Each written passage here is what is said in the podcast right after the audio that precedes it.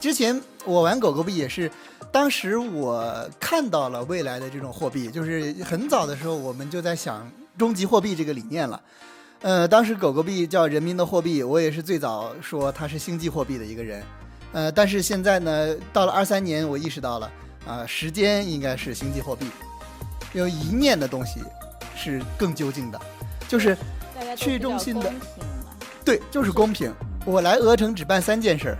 公平，公平，还是他妈的公平，哎，因为因为以前的去中心，它只能叫去中心的技术，而且绝对的去去中心是需要绝对的中心化来推动的。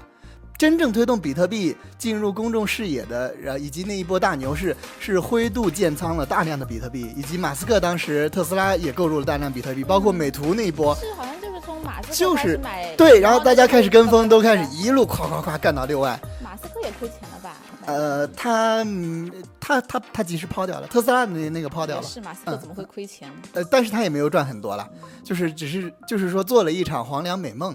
啊，大部分的人区块链的人都是做一场黄粱美梦就回来了。当时这个币圈暴跌的时候，马斯克被人骂死了。你别说，但是马斯克的初心是好的，包括我当年去喊狗狗币，初心也是好的。那因为你挡不住资本的操盘，包括史币的那个创始人，当时他写的就是他他当时的理念就是想。干掉狗狗币，就是因为叫做 Doge Killer 嘛，因为他觉得狗狗币还不够公平，所以他干脆就造了一个史币，然后呢，创始人也不留币，然后一半的币打给了威神，然后然后剩下的币呢，即即使是创始团队也必须去自己花钱去买。这个就是他当年做到的史币是已经最做到的最公平的一个，但是他公平是在那出生的那一瞬间那一念是公平的。有庄的马上就又不公平。对，一旦有庄家进场开始吸筹，开始拉砸拉砸拉砸之后，就很快失去了创始人的控制了。所以后来他不是把推特 Roshi 嘛，把推特也删了，然后把把自己的 言论也清空了。就是后来的发展已经超出了他的想象。包括马斯克，其实我也很理解他。他当年 S N L 上节目的时候，那波是狗狗币暴跌，从零点七一路砸下来的，也是被呃就被被被大哥他们砸了。嗯，呃，这个也很很很很能理解，因为即使不是 A 砸了，也是 B 砸了，因为他摆脱重大利好的时候给你砸下来。对他摆脱不了金融控盘的本质，以前的这个涨跌的这种吸筹的逻辑。那有没有办法造出一个终极的货币一直涨呢？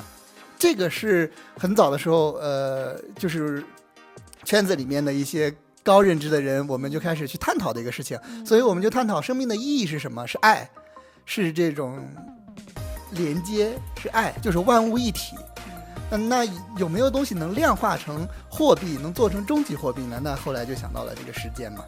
哎，就慢慢的一点一点的，一点的迭代。也看过一个电影，电影里面就是说，他们每个人的时间都是限定的，然后个人可以用有更多的时间。是是，其实这个是一个，这个是一个非常好的一个电影。